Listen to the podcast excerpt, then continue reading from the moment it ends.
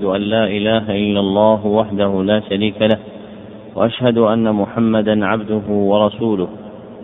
أما بعد فهذا هو الدرس الثالث عشر من برنامج الدرس الواحد السابع والكتاب المقروء فيه هو حكم صوم رجب وشعبان للعلامة ابن العطار.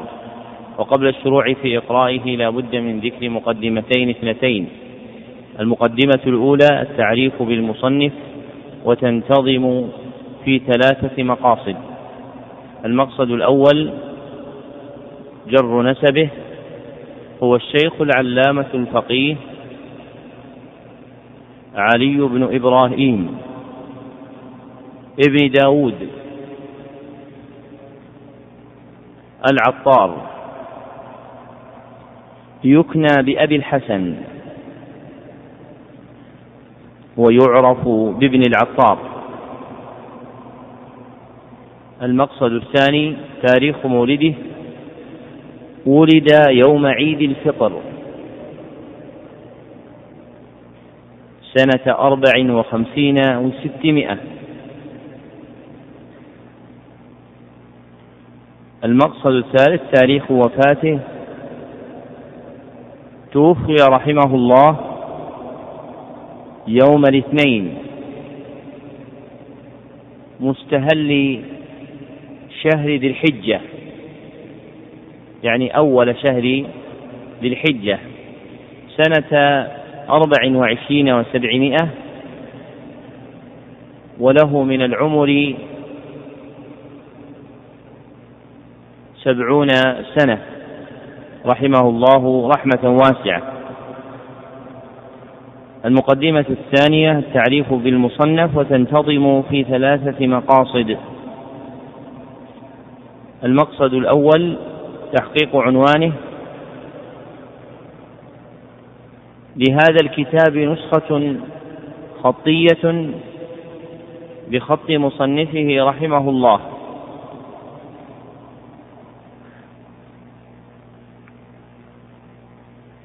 أثبت على طرتها حكم صوم رجب وشعبان. وما الصواب فيه عند أهل العلم والإيمان؟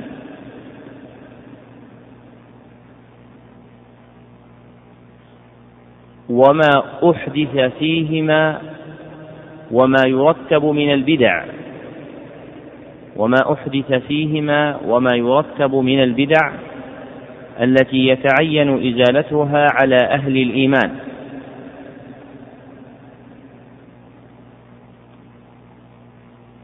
ومما ينبه إليه أن ناشر الكتاب أبدل كلمة وما يرتب لكلمة وما يلزمه وهي في النسخة الخطية وما يترتب من البدع. الله. المقصد الثاني بيان موضوعه موضوع هذا الكتاب بيان شيئين اثنين. أحدهما حكم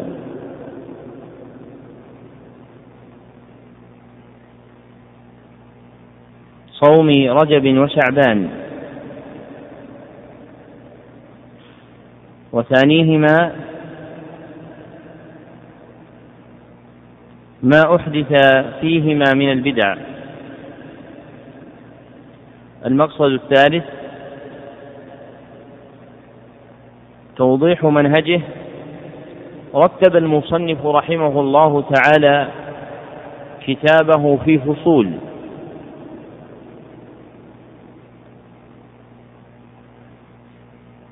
وطرزه بالإكثار من المنقول.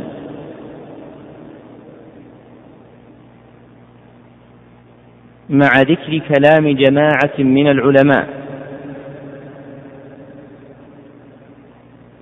في تفاريق تلك الفصول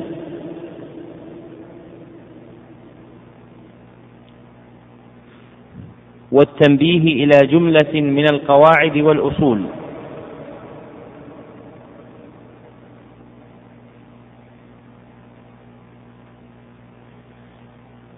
نعم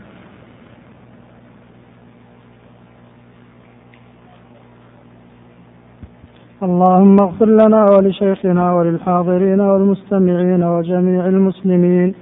قال المؤلف رحمه الله تعالى بسم الله الرحمن الرحيم. الحمد لله الذي وفقنا للمسارعة في الخيرات ودعائه في حالتي الرغب والرهب وأعاننا على الوقوف عند الأمر والنهي بالطلب.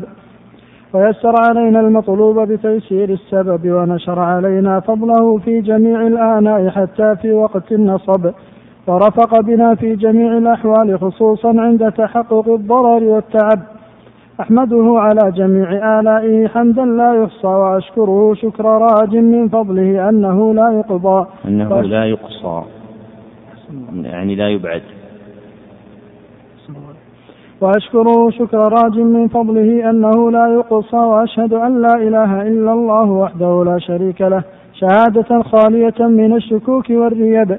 سالمة من شوائب أهل العناد والوصب وأشهد أن محمدا عبده ورسوله النبي المنتخب والحبيب المنتجب صلى الله عليه وسلم وعلى آله وأزواجه وذرياته وصحابته وذريته وصحابته أهل الفضل والأدب وعلى التابعين لهم بإحسان ما توجه عبد إلى ربه ورغب.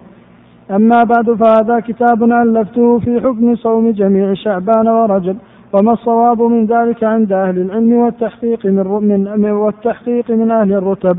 وما أحدث في هذين الشهرين من البدع الجنب وما يتعين إزالته على كل من قدر على شيء منه على الحسب. الجنب يعني الأجنبية عن الشرع. نعم. راجيا بذلك الثواب الجزيل وحسن المنقلب ونفع أخ يدعو لي بالمغفرة وحسن الخاتمة في بر وعافية من غير شاب والله أسأل أن يجعله خالصا لوجهه الكريم إنه خير مسؤول وأكرم من إليه رغب.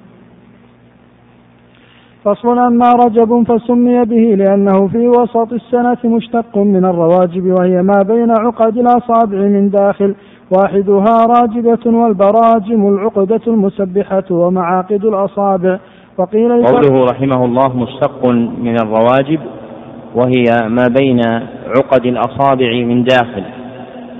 يعني ما يكون من الجسد بين عقد الأصابع فإن عقد الأصابع نفسها تسمى براجم وما بينها يسمى رواجب والبراجم يعبرون عنها يقولون براجم التسبيح لأن عقد التسبيح عند جماعة يكون بهذه الصفة.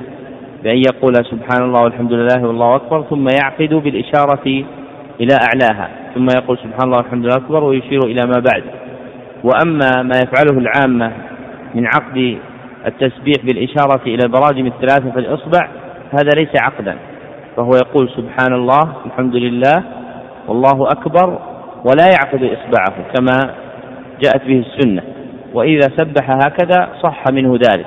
لكن السنة جاءت بعقد الأصابع. عقد الأصابع أكمله يكون بثنيها وإذا اقتصر على أعلاها كان ذلك داخلا في مسمى العقد. نعم. وقيل لترك القتال فيه من الرجب وهو القطع والأشهر أنه سمي به لتعظيمهم إياه رجبت فلانا بتشديد الجيم ورجبته بكسرها وتخفيفها. إذا عظمته وجمع رجب رجبات وأرجاب ورجاب ورجوب. ويقال له رجب مضر لأنهم كانوا أشد تعظيما له فكأنهم اختصوا به. وفي الحديث رجب مضر الذي بين جمادى وشعبان هو تأكيد للبيان وإيضاح لأنهم كانوا ينسئونه ويؤخرونه من شهر إلى شهر فيتحول عن موضعه المختص به. فبين لهم أنه الشهر الذي بين جمادى وشعبان لا ما كانوا يسمونه على حساب النسيء. ولهذا ذمهم الله تعالى بقوله إنما النسيء زيادة في الكفر يضل به الذين كفروا يحلونه عاما ويحرمونه عاما ليواطئوا عدة ما حرم الله فيحلوا ما حرم الله. زين لهم سوء أعمالهم والله لا يهدي القوم الكافرين. قال الجوهري وإذا ضموا إلى رجب شعبان قالوا الرجبان ويقال لرجب وإذا, وإذا ضموا إلى رجب ليس ممنوعا من الصرف وإذا ضموا إلى رجب شعبان قالوا الرجبان ويقال لرجب الأصم لأنهم يتركون القتال فيه فلا يسمع فيه صوت سلاح ولا استغاثة وهو استعارة وتقديرية. يصم الناس وهو, وهو استعارة.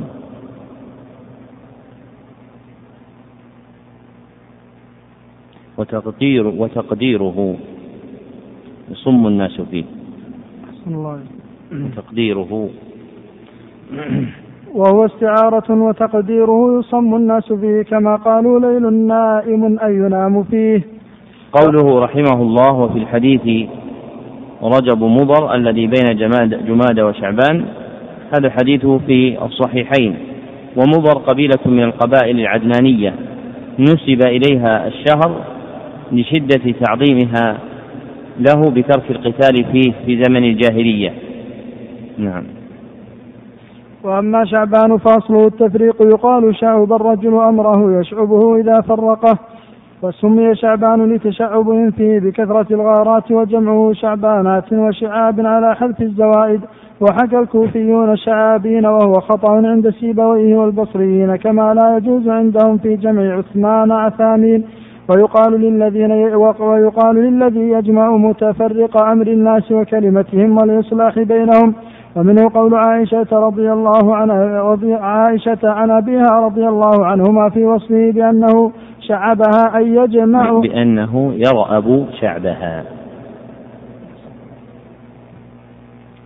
بأنه يرأب شعبها أن يجمع أمر الأمة وكلمتها. إذا تفرقت فحينئذ يكون من الأضداد فهو استعمال الكلمة في الشيء وضده كاستعمال الشيء في التفرقة والجمع والله أعلم. فصل في فضل الأشهر الحرم التي منها رجب. الأشهر الحرم ذكرها الله تعالى في كتابه في قوله إن عدة الشهور عند الله اثنا عشر شهرا في كتاب الله يوم خلق السماوات والأرض. منها أربعة حرم. وقيل لأعرابي يتفقه كم الأشهر الحرم فقال أربعة ثلاثة سرد وواحد فرد. والله أعلم.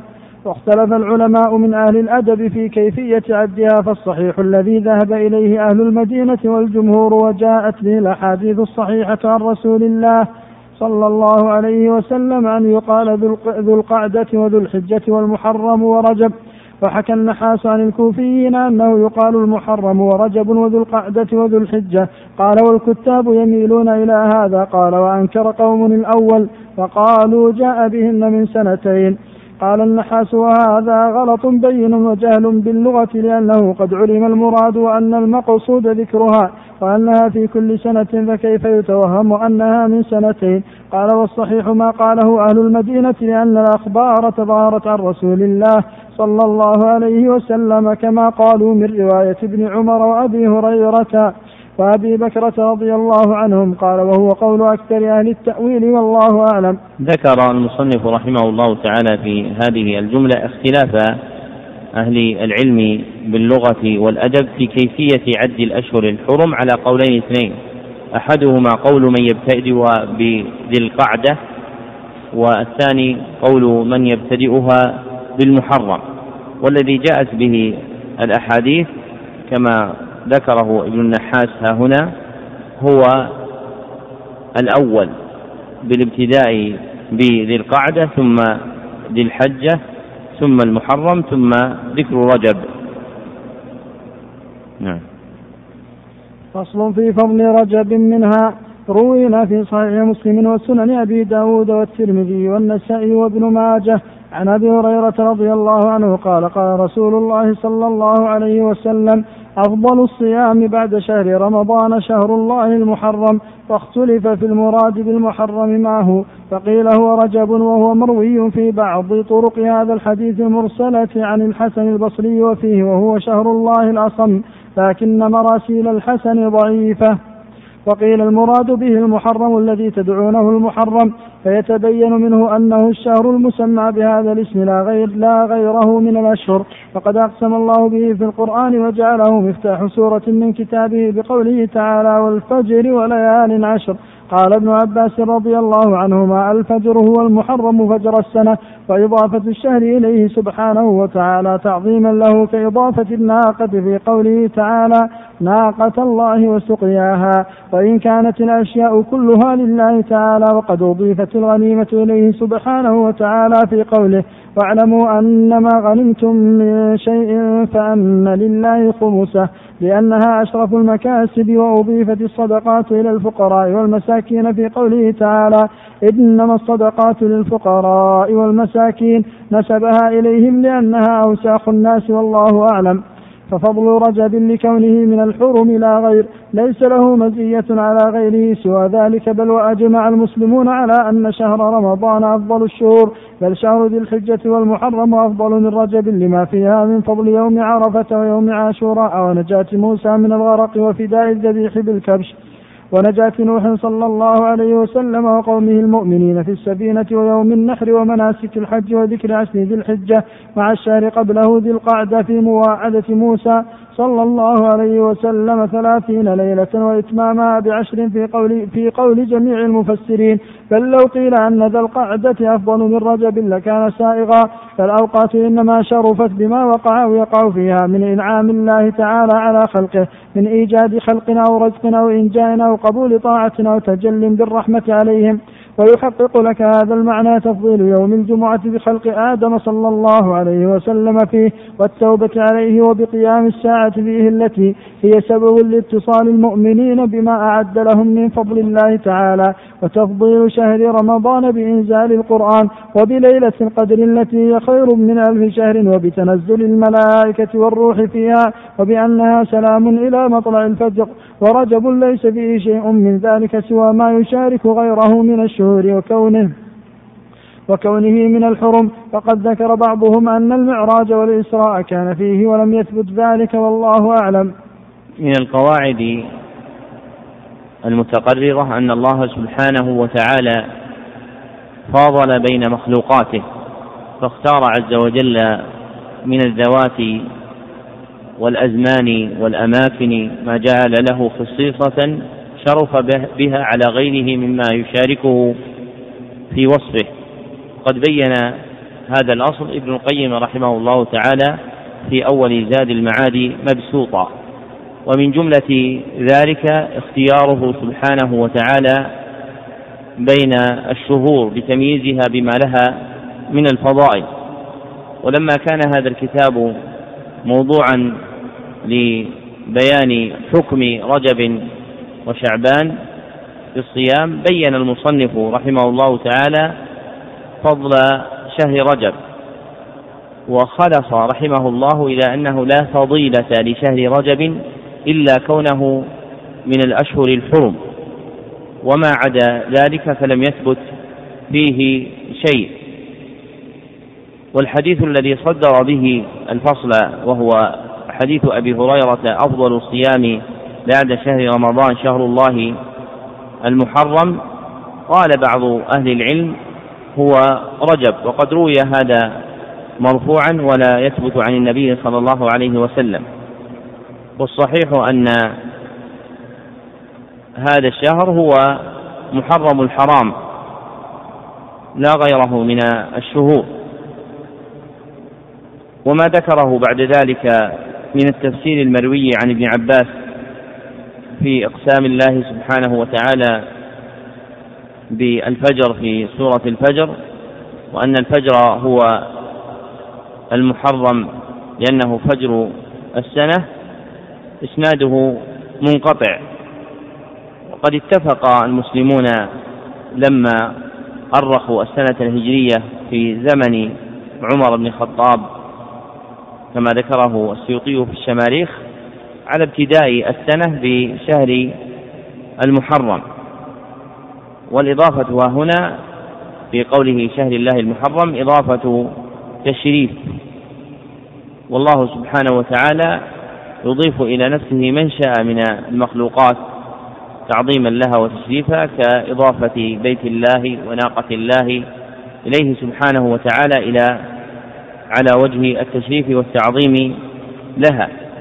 ثم ذكر المصنف رحمه الله تعالى أن أفضل الشهور بالإجماع هو شهر رمضان وشهر ذي الحجة والمحرم هما أفضل من رجب. ثم استروح رحمه الله إمكان القول بأن ذا بأن ذا القعدة أفضل من رجب. وفيه نظر إذ ترجيح أحد الشهرين على الآخر لا يظهر فيه شيء.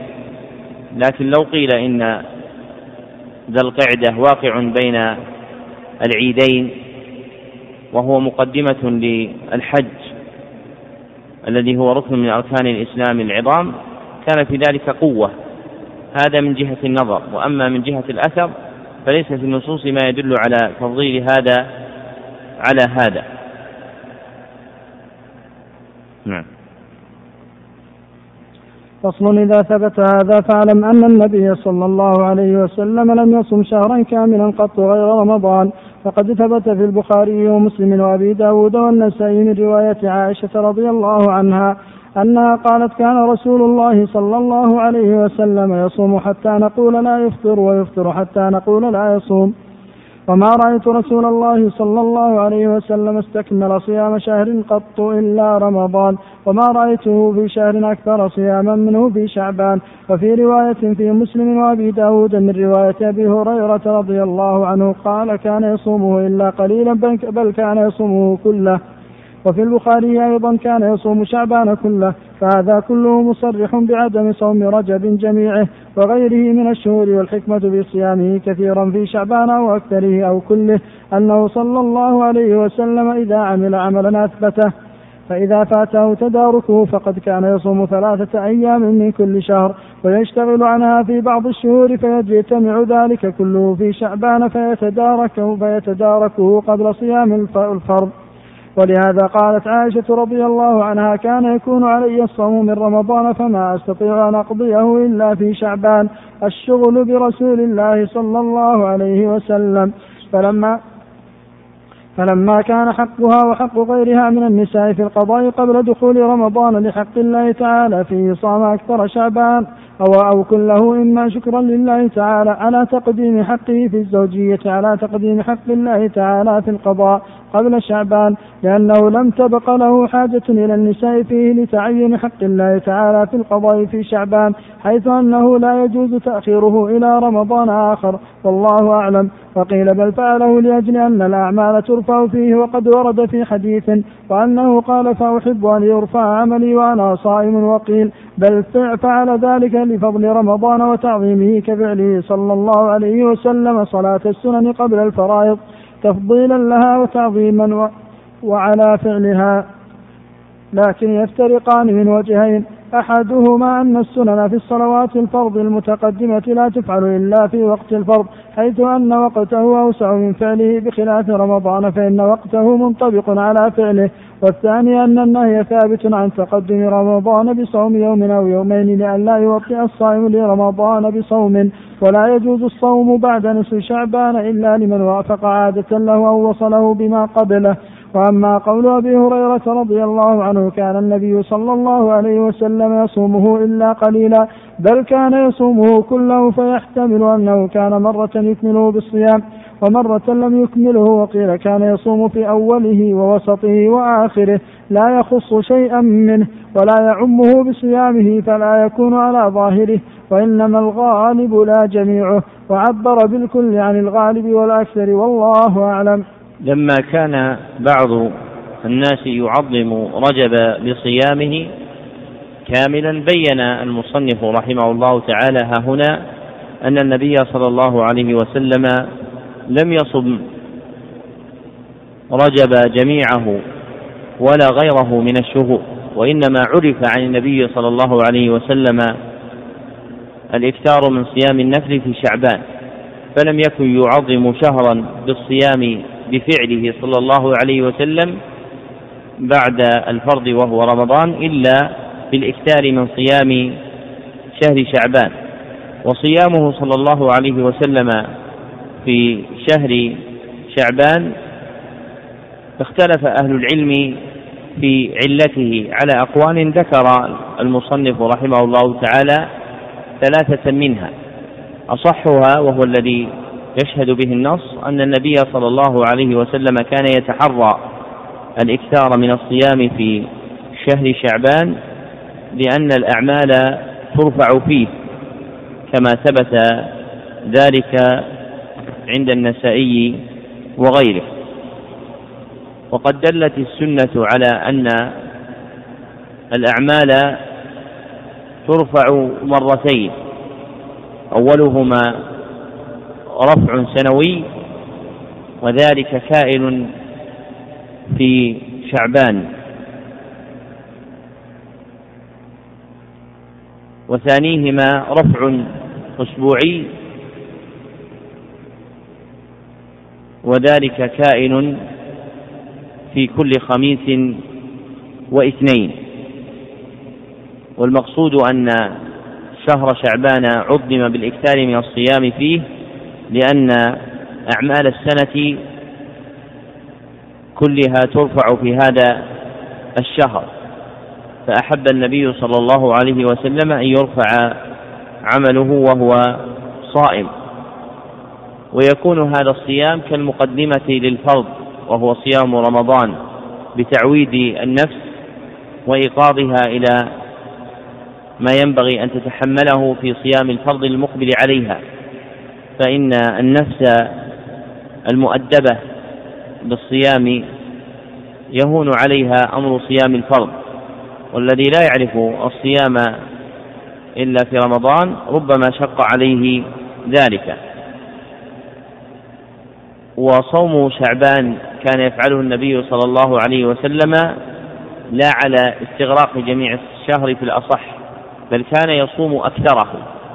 ومن عبر من الصحابة رضوان الله عنهم بالكلية أرادوا بها الكلية الأغلبية وليست الكلية الاستغراقية ويسوغ إطلاق لفظ الكل على الأغلب ومنه ما جرى عليه الفقهاء من قولهم الكليات الفقهية فهم لا يريدون بها الاستغراقية التي لا يتخلف عنها جزئي أبدا.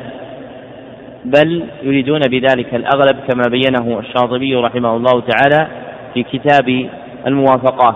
ويدل على هذا أنه ما من كلية عندهم مما يسمى بالقواعد إلا ويقع فيها الاستثناء.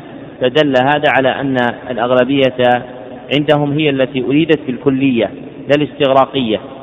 ومن هذا الجنس هذا الحديث في إطلاق صيام شعبان كله يريدون بذلك أغلبه وقد صرحت عائشة رضي الله عنها وهي من أهل بيت النبي صلى الله عليه وسلم بأن النبي صلى الله عليه وسلم لم يستكمل صيام شهر قط إلا رمضان. نعم. فصل إذا ثبت عدم استحباب صومهما جميعا كاملين فما شرع في غيرهما من الأشهر من الصيام شرع فيهما ويكون فعله فيهما أفضل من غيرهما مما لا يساويهما في الفضل فإن العبادة تشرف بشرف زمنها. وما ورد من الأحاديث من صيامهما كاملين أو تضعيف الجزاء والثواب على الصيام فيهما فكله موضوع أو ضعيف لا أصل له. نعم روى أبو داود والنسائي وابن ماجه حديثا عن مجيبة بضم الميم وكسر الجيم وسكون الياء المثناة تحت وفتح الباء.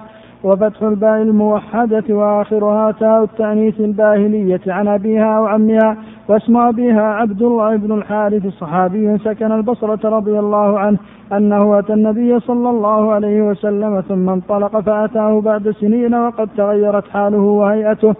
فقال يا رسول الله أو ما تعرفني؟ قال ومن أنت؟ قال أنا الباهلي الذي جئتك عام الأول. قال فما غيرك؟ وقد كنت حسن الهيا قال ما أكلت طعاما منذ فارقتك إلا بليل. فقال رسول الله صلى الله عليه وسلم عذبت نفسك. ثم قال صم شهر الصبر ويوما من كل شهر.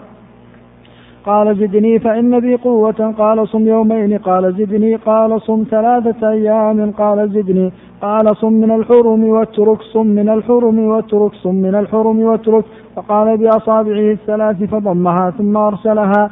وهو حديث حسن عند أبي داود. ولا يضر الشك في أبيها أو عمها حيث أن الشك في الصحابي لا يضر فيه لأنهم عدول. قال أبو محمد المنذري رحمه الله وأشار بعض الشيوخ إلى تضعيفه وهو يتوجه والله أعلم. وهذا الحديث يدل على صيام بعض الشهر من الحرم وتركه لا جميعه والله أعلم. روينا في صحيح مسلم ومسند أبي على الموصلي وهذا لفظ أبي على عن أبي بكرة رضي الله عنه عن النبي صلى الله عليه وسلم أنه قال إن الزمان قد استدار كهيئته يوم خلق الله السماوات والأرض السنة اثنا عشر شهرا منها أربعة حرم ثلاث متواليات ذو القعدة وذو الحجة والمحرم ورجب شهر مضر الذي بين جمعة وشعبان وتقدم الكلام على صفة عدها والأدب فيه والاختلاف.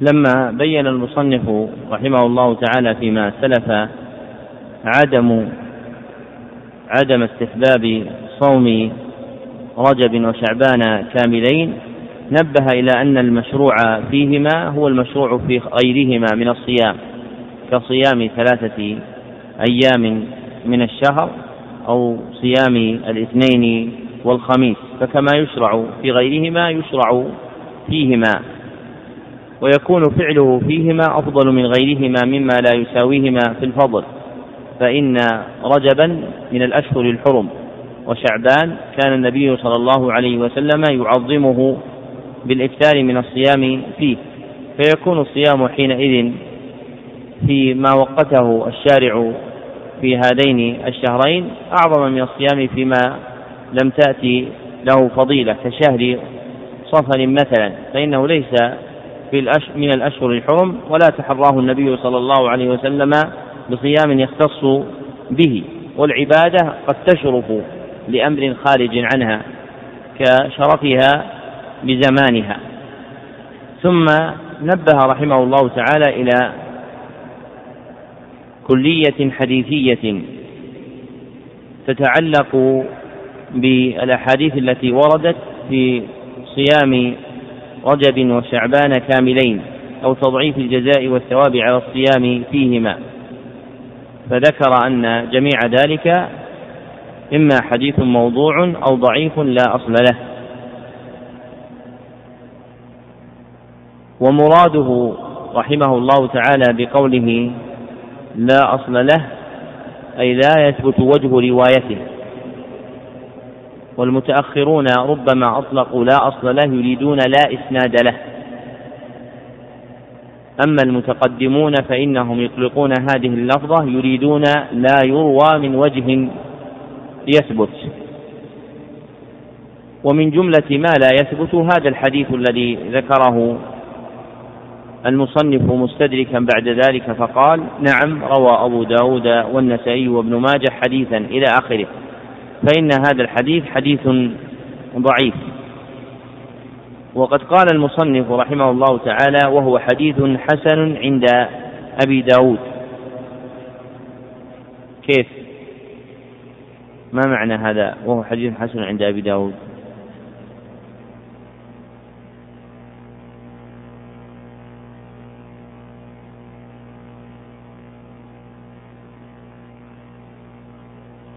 سمع مقبل أحسنت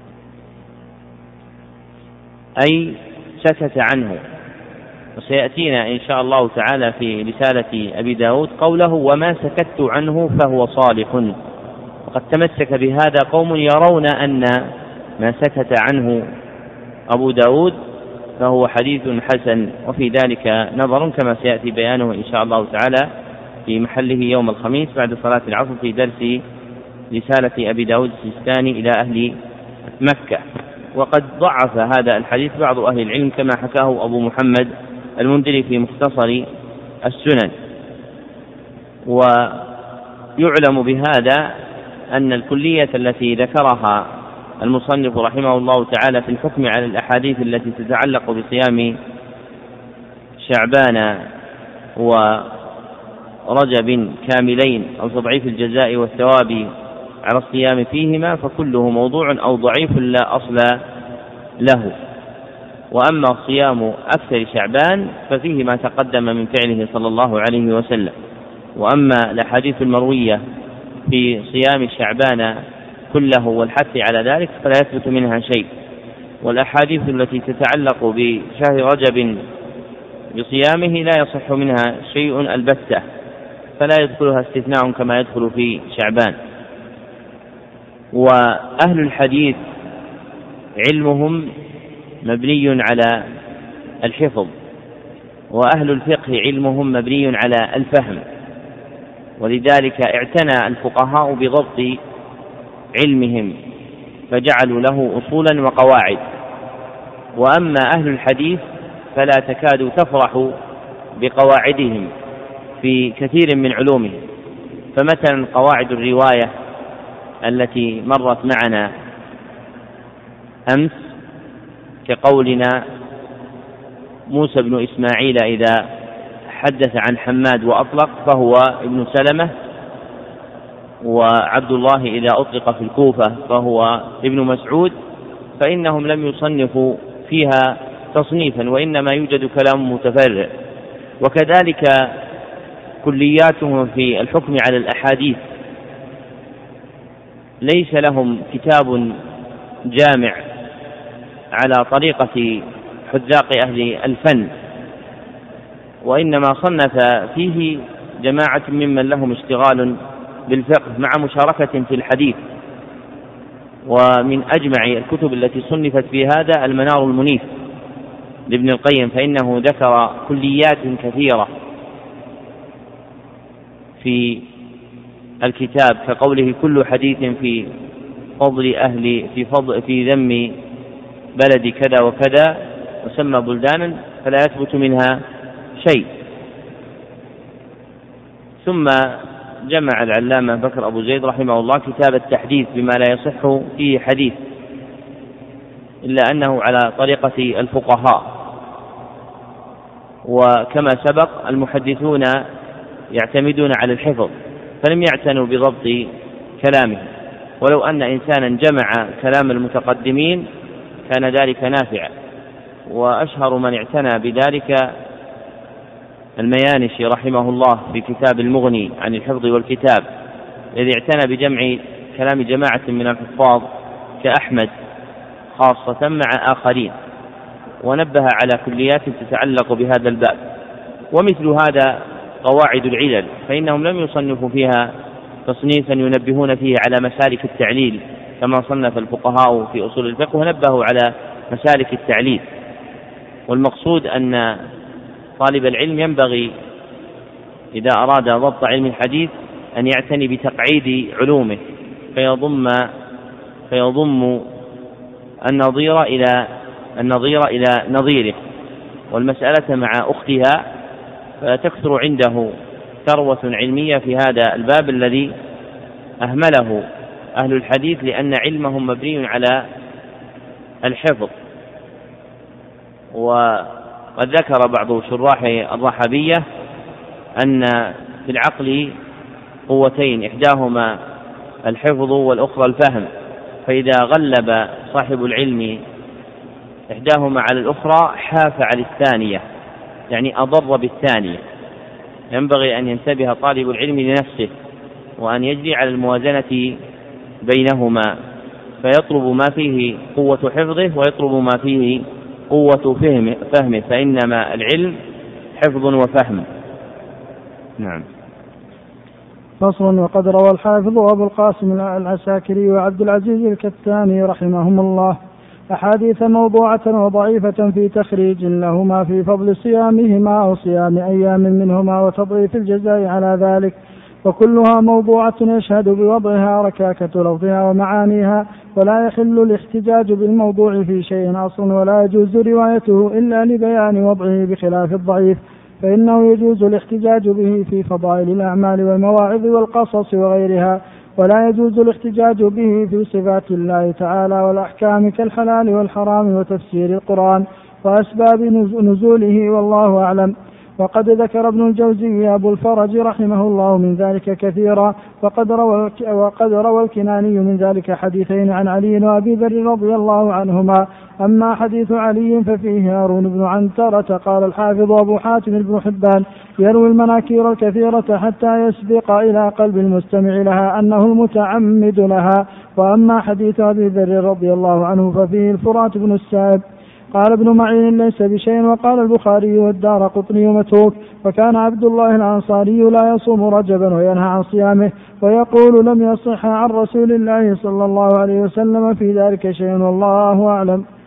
لما بين المصنف رحمه الله تعالى في الفصل السابق ضعف الأحاديث المروية في هذا نبه إلى تصنيفين شهيرين لمحدثين اثنين هما أبو القاسم العساكري أي ابن عساكر وعبد العزيز الفتاني. فذكر أن ما في هذين الكتابين هو أحاديث موضوعة وضعيفة لا يعول عليها. ثم ذكر قاعدة تتعلق بالاحتجاج بالموضوع وروايته فذكر أنه لا يحل الاحتجاج بالموضوع في شيء أصلا ولا تجوز روايته إلا لبيان وضعه. وهذا أمر قد نقل الاتفاق عليه جماعة من أهل العلم رحمهم الله. إلا أن ابن عبد البر ذكر في الاستيعاب كما استظهره الحافظ ابن حجر في الإصابة في ترجمة لهيب بن مالك اللهبي أنه يجوز رواية الحديث الموضوع بشرطين اثنين. أحدهما ألا يكون في حكم وثانيهما أن تشهد له الأصول.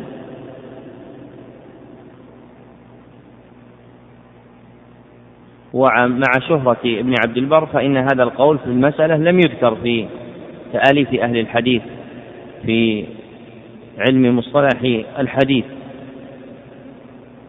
وهو يخدش في صحة الاتفاق المذكور لأن غايته أن يكون ابن عبد البر ممن يرى جواز رواية الحديث الموضوع بهذين الشرطين. ثم نقل بعد ذلك مسألة أخرى تتعلق بجنس هذه وهي الاحتجاج بالحديث الضعيف في فضائل الأعمال والمواعظ والقصص. فنقل أن الضعيف يجوز الاحتجاج به في فضائل الأعمال والمواعظ والقصص. وتبع في ذلك شيخه النووي رحمه الله الذي نقل الاتفاق عليه في موضع. فإن النووي نقل اتفاق أهل العلم على جواز الاحتجاج بالحديث الضعيف في فضائل الأعمال. وفي موضع آخر من كتبه ذكر أنه قول جمهور أهل العلم وهو الظاهر أنه قول الجمهور وليس إجماعا. والأشبه والله أعلم أن الحديث الضعيف لا يجوز العمل به لا في فضائل الأعمال ولا غيرها. وأما روايته في فضائل الأعمال والمواعظ والقصص فهذا شيء أطبق عليه السلف رحمهم الله تعالى وبوب على هذا المعنى الخطيب البغدادي في جامع العلوم والحكم وذكره أيضا أبو عبد الله الحاكم في معرفة علوم الحديث.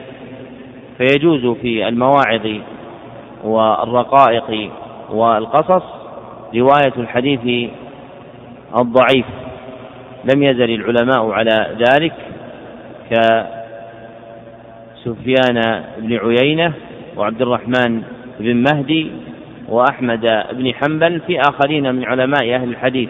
ولا يعرف عن أحد من الأئمة المتقدمين إنكار ذلك. فيجوز رواية الحديث الضعيف في المواعظ والقصص والرقائق. فإذا حدث إنسان مثلا بحديث إن النار أوقد عليها ألف سنة حتى ابيضت ثم أوقد عليها ألف سنة حتى احمرت ثم أوقد عليها ألف سنة حتى اسودت فهي سوداء مظلمة. يريد بذلك وعظ الخلق. كان ذلك جائزا على طريقة السلف رحمهم الله تعالى دون نكير منهم. وهذا باب رواية لا باب عمل فليس فيه عمل وإنما فيه رواية الحديث الضعيف لترقيق قلوب الناس بما فيه. لأن الحديث الضعيف لا يقطع بأن راويه قد كذب فيه فإن راوي الحديث الضعيف إنما أهمل حديثه صيانة للمقام النبوي عن أن ينسب إليه شيء لم يقل لا أننا نجزم بأن النبي صلى الله عليه وسلم لم يقله فإن الذي يجزم بأن النبي صلى الله عليه وسلم لم يقله هو الحديث الذي يحدث به راو والضاع وأما ما عدا ذلك فإنه لا يلزم به ولكن صيانة للمقام النبوي فإننا نتوقف عن قبول حديث الراوي الضعيف. وأما التحديث به في الأبواب التي ذكرنا فعليها طريقة أهل العلم ومن رجع إلى الكتب المصنفة في علوم الحديث قديما كمعرفة علوم الحديث للحاكم والجامع للخطيب البغدادي وجد ما قررناه. وفي آخر هذه الجملة من الكلام المنقول ما نقله عن عبد الله الأنصاري قال لم يصح عن رسول الله صلى الله عليه وسلم في ذلك شيء. هذا من الكليات التي ذكرناها. هذا أحد العلماء يقطع بأن النبي صلى الله عليه وسلم لم يصح عنه في ذلك شيء. وينبغي أن يجمع طالب العلم هذه المسائل بعضها مع بعض ويقرنها فإنه يجد في ذلك علما. وإذا كان هذا ديدانه وقف في خبايا الزوايا على مسائل لم يذكرها أهل الفنون. كما ذكرنا لكم المسألة التي سبقت في رواية الحديث الموضوع هي مذكورة في ترجمة لهيب بن مالك اللهبي ولم يذكرها أحد ممن صنف في أصول الحديث. ومن هذا الضرب أيضا في كليات الحديث أن أبا محمد ابن حزم له كلام متفرق في كتاب المحلى في مثل هذه القواعد ولم يذكروا أحد. ويقابل هذه القاعدة أيضا كلية أخرى عند أهل الحديث وهي أصح شيء في الباب. وهي مما اعتنى به جماعة ولا سيما الترمذي رحمه الله تعالى فإنه كان ينبه في تفاريق الأبواب على أصح المروي فيه فيقول مثلا أصح حديث في هذا الباب هو حديث فلان بن فلان فإذا جمع طالب العلم المسائل المتناظرة بعضها مع بعض حصلت له ملكة قوية في العلم وإذا مرت به الفوائد وأهملها لم يستفد من علمه. والناس يقصرون في شيئين من آلة العلم. أحدهما أنهم لا يقرؤون والثاني أنهم إذا قرأوا لا يستفيدون. فتجد أن الذي يسرد الكتب ويستخرج درر أهل العلم قليل ثم من هؤلاء القليل جم غفير إنما يقرأ الكتاب دون أن يكون ذهنه مجتهدا في تصنيف فوائده. وطالب العلم ينبغي أن يرجع كل مسألة إلى بابتها ويجمع المسائل المتناظرة في صعيد واحد. وقد قال لي شيخنا بكر أبو زيد رحمه الله إنه استخرج من كتاب الإصابة مئة رسالة وضرب لي أمثلة منها مقاتل الصحابة أي الصحابة الذين قتلوا ومنها مدافن الصحابة أي الصحابة الذين دفنوا ومنها الصحابة الجن في أشياء أخرى. وقد جربنا هذا فوجدناه نافعا لأن يضم الإنسان المسائل المتناظرة في كتاب أو في فن ويرتبها حسب حاله. والأنفع أن يجعلها في ظرف فيكتب الفائدة في بطاقة ويرميها في هذا الظرف. فمثلا من الظروف التي جمعتها ظرف كتب عليه أمير المؤمنين في الحديث. فإذا مر بك أحد نصف بأنه أمير المؤمنين في الحديث تعلق هذه الفائدة في بطاقة وتضعها في هذا الظرف. ومع المدة ستجد أنك جمعت من وصف بهذا اللقب ممن لم يذكره أحد قبله. وأنت لم تفضلهم إلا بإدمان النظر في الكتب. ولهذا لما سئل البخاري رحمه الله تعالى عن دواء الحفظ قال لا أجد مثل محبة الرجل وإدمان النظر في الكتب. يعني أن يكون قلبه محبا للعلم وأن يديم النظر في الكتب فإنه يستخرج المسائل ويضبطها. نعم. فصل وكانت الجاهلية تعظم رجبا تعظيما شديدا وتفضله على شهور السنة فجاء الإسلام وأبقى تعظيمه لكن ليس هو مفضلا على شهور السنة بل رمضان أفضل شهور السنة بإجماع المسلمين. وكانت الجاهلية يذبحون فيه العتائر فكان الرجل من العرب ينظر النذر يقول إذا كان كذا وكذا أو بلغ شأؤه كذا فعليه أن يذبح من كل عشرة منها في رجب كذا. وكانوا يسمونها العتائر وقد عتر يعتر عترا إذا ذبح العتيرة وهذا كان في صدر الإسلام وأوله ثم نسخ. قال الخطابي العتيرة تفسيرها في الحديث أنها شاة تذبح في رجب وهذا الذي يشبه بمعنى الحديث ويليق بحكم الدين وأما العتيرة التي كانت تعتريها الجاهلية فهي العتيرة التي كانت تذبح للأصنام فيصب دمها على رأسها.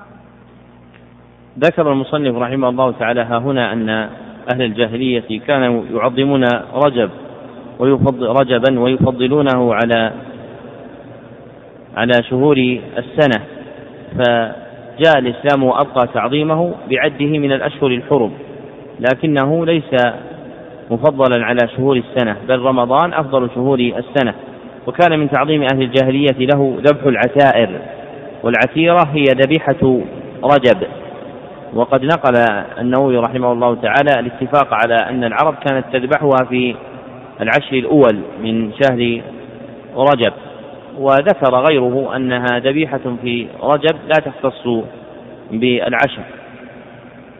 والمقصود أن العسيرة التي كانت تسمى بهذا الاسم في الجاهلية هي ذبيحة رجب ثم أقرت في أول الإسلام ثم نسخت. وكانت تذبح لأجل تعظيمه. نعم. فصل فيما أحدث في رجب فيما تقدم.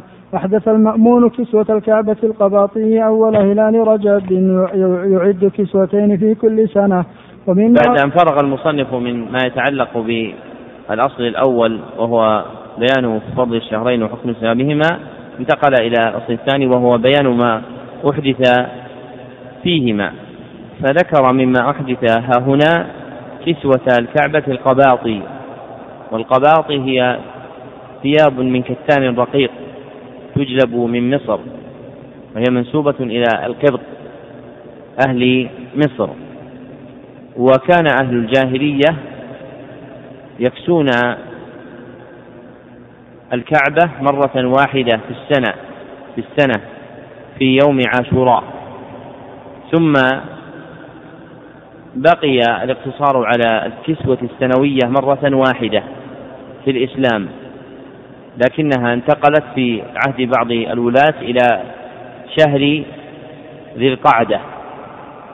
ثم لما جاء المأمون أحدث الكسوتين فصارت الكعبة تكسى مرتين وبقي وكان إحداثه للكسوة الثانية في شهر رجب على وجه تعظيم رجب. وبقي هذا إلى اليوم. لأن الكعبة تكسى كم مرة في السنة الآن؟ مرة ومرتين ما هو في رجب وفي يوم عرفة؟ قلنا مرتين. قلنا لا زالت على المرتين. في رجب أو شعبان قبل رمضان وكذلك في في يوم عرفة. نعم. ومما أحدث فيه صلاة تسمى الرغائب المروية فيه الأحاديث الموضوعة التي تصلى بين المغرب والعشاء من أول ليلة الجمعة منه حدثت بعد المئة الرابعة من الهجرة والثمانين. وحكم هذه الليلة حكم سائر وهذه الصلاة مما جرى فيها البحث كثيرا. فيها مناظرة شهيرة بين ابن الصلاح وأبي محمد بن عبد السلام رحمهما الله. وقد طبعت بعناية العلامة الألباني وهي مناظرة علمية نافعة. ينبغي أن يطلع عليها طالب العلم يستفيد من أدبها وعلمها. نعم. وحكم هذه الليلة حكم سائر ليالي الجمع منه لا مزية لها على غيرها من ليالي الجمع واتخاذها موسما وزيادة الوقيد على المعتاد بدعة مخالفة للسنة وما يترتب على ذلك من شغب في المساجد وغيرها حرام. والإيقاد فيها والأكل من الحلواء وغيرها لا ثواب فيه لأجل الليلة ولا مجردا بل حكمه حكم سائر ما ينفق في غيرها من الإقتار والتوسعة والمقصد له. والأحاديث المروية في فضلها وفي الصلاة فيها كلها موضوعة باتفاق أهل النقل والعدالة وقد جرت فيها مناظرات ومباحث ومباحث في أزمنة طويلة بين أئمة الدين وعلماء الإسلام وأبطلت ولله الحمد والمنة. وقد روي في حديث حسن من رواية أنس رضي الله عنه أن النبي صلى الله عليه وسلم قال من أحيا سنة أو أمات بدعة كان له أجر مئة شهيد. فليحذر الذين يخالفون عن أمر رسول الله صلى الله عليه وسلم واتباع آثاره من الفتنة والعذاب الأليم. ونسأل الله تعالى الإعانة على امتثال أمره صلى الله عليه وسلم وجئتنا بنهيه وأن يعيدنا الفتنة والعذاب. آمين. وأبطلت صلاة رجب وشعبان في بلاد مصر بسعي الحافظ بن دحية وأمر سلطاننا الكامل محمد بن أبي بكر بن أيوب. ومنها ما قوله رحمه الله وقد روي في حديث حسن لعله أراد من جهة المعنى فإن من أهل العلم من يقول عن حديث هذا حديث حسن وإسناده ضعيف. وهذا يقع في كلام أبي عمر بن عبد البر وغيره فهم يريدون حسن معناه. وعلى هذا يحمل كلام المصنف فإن هذا الحديث لا يثبت من وجه. والأشبه والله أعلم أنه أراد ما فيه من المعنى. وفضل إحياء السنة وإماتة البدعة مستفيض في أحاديث كثيرة. وقوله رحمه الله تعالى وأمر سلطاننا الكامل ألقاب الملوك التي يتخذونها ثلاثة أنواع. النوع الأول نوع جائز كتسميه باسم الملك.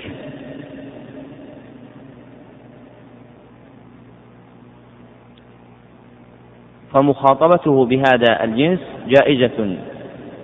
والثاني نوع محرم. كملك الملوك. فمخاطبته بهذا الجنس حرام. والثالث التلقب بلقب فيه إجمال. يقع على الإباحة تارة وعلى المنع تارة أخرى. كلقب الكامل والعادل والفاضل والصالح فإن هذه الألقاب إذا أريد بها أن يكون كاملا من كل وجه وعادلا من كل وجه وصالحا من كل وجه كان ذلك ممنوعا لاستبعاده. ولهذا أنكر علماء الحنابلة على أبي عمر المقدسي في المسألة الشهيرة قوله عن سلطان زمانه الإمام العادل. واعتذر برواية حديث ولدت في زمن الملك العادل لكن هذا الحديث لا يثبت. ويكون فيه وجه إباحة إذا أريد الوصف النسبي فهو كامل بالنسبة إلى غيره من الولاة وعادل بالنسبة إلى غيره من الولاة وصالح بالنسبة إلى غيره من الولاة وهلم جرا فما كان من هذا الجنس مجملا وفيه هذا المعنى وارتضاه ولي الأمر لنفسه فمخاطبته به جائزة وإن كان الأولى له أن يتركه.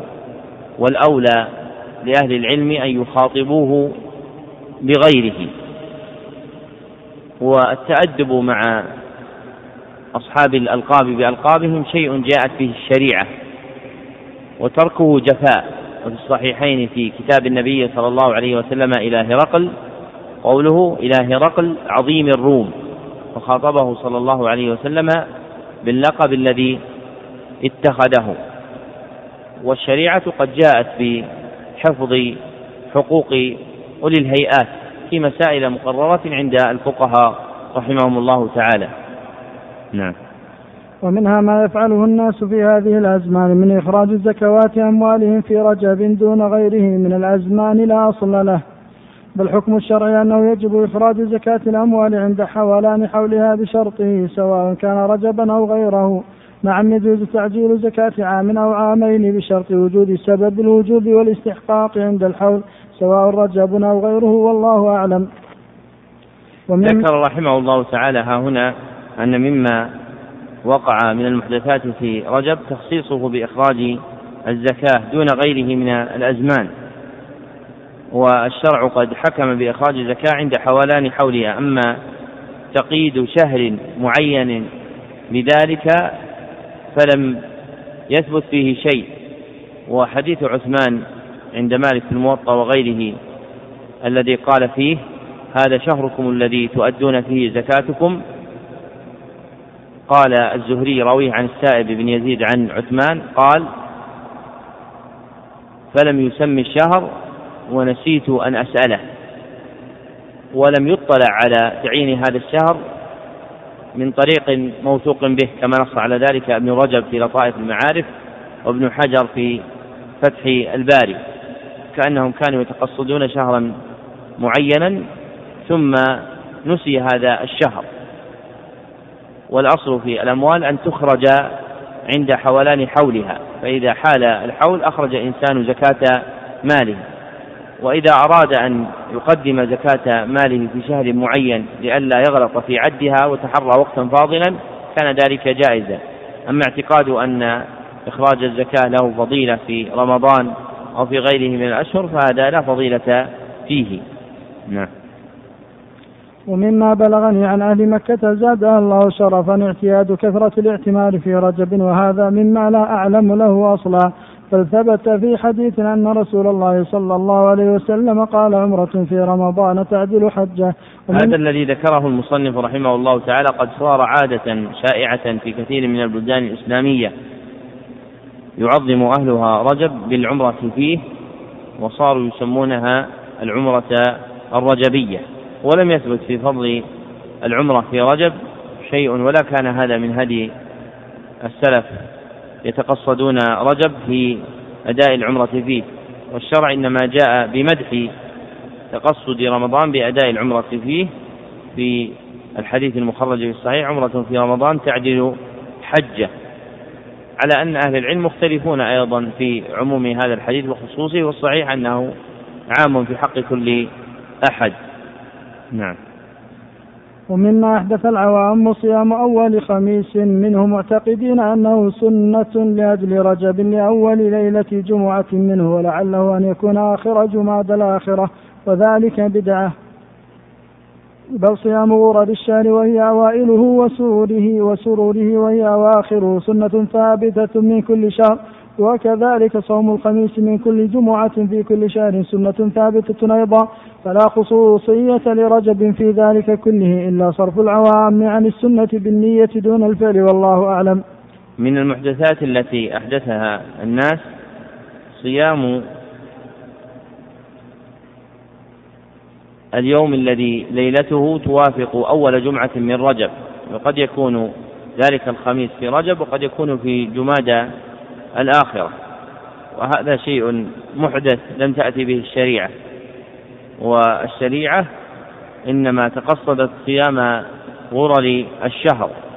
وغرر الشهر في أصح قولي أهل العلم هي أيام البيض لا أوائله. لأنها هي التي ورد في الأحاديث ذكر فضلها. وكما تسمى أوائل الشهر غرة باعتبار البدء فإن أيام البيض تسمى غرة باعتبار بإضاض ليلها وضيائه وهي أولى بالتقديم لثبوت الأحاديث فيها. وانعقاد الإجماع على تعيين الأيام البيض بالفضيلة في الثلاثة الأيام من كل شهر وهي الثالثة عشر والرابع عشر والخامسة عشر.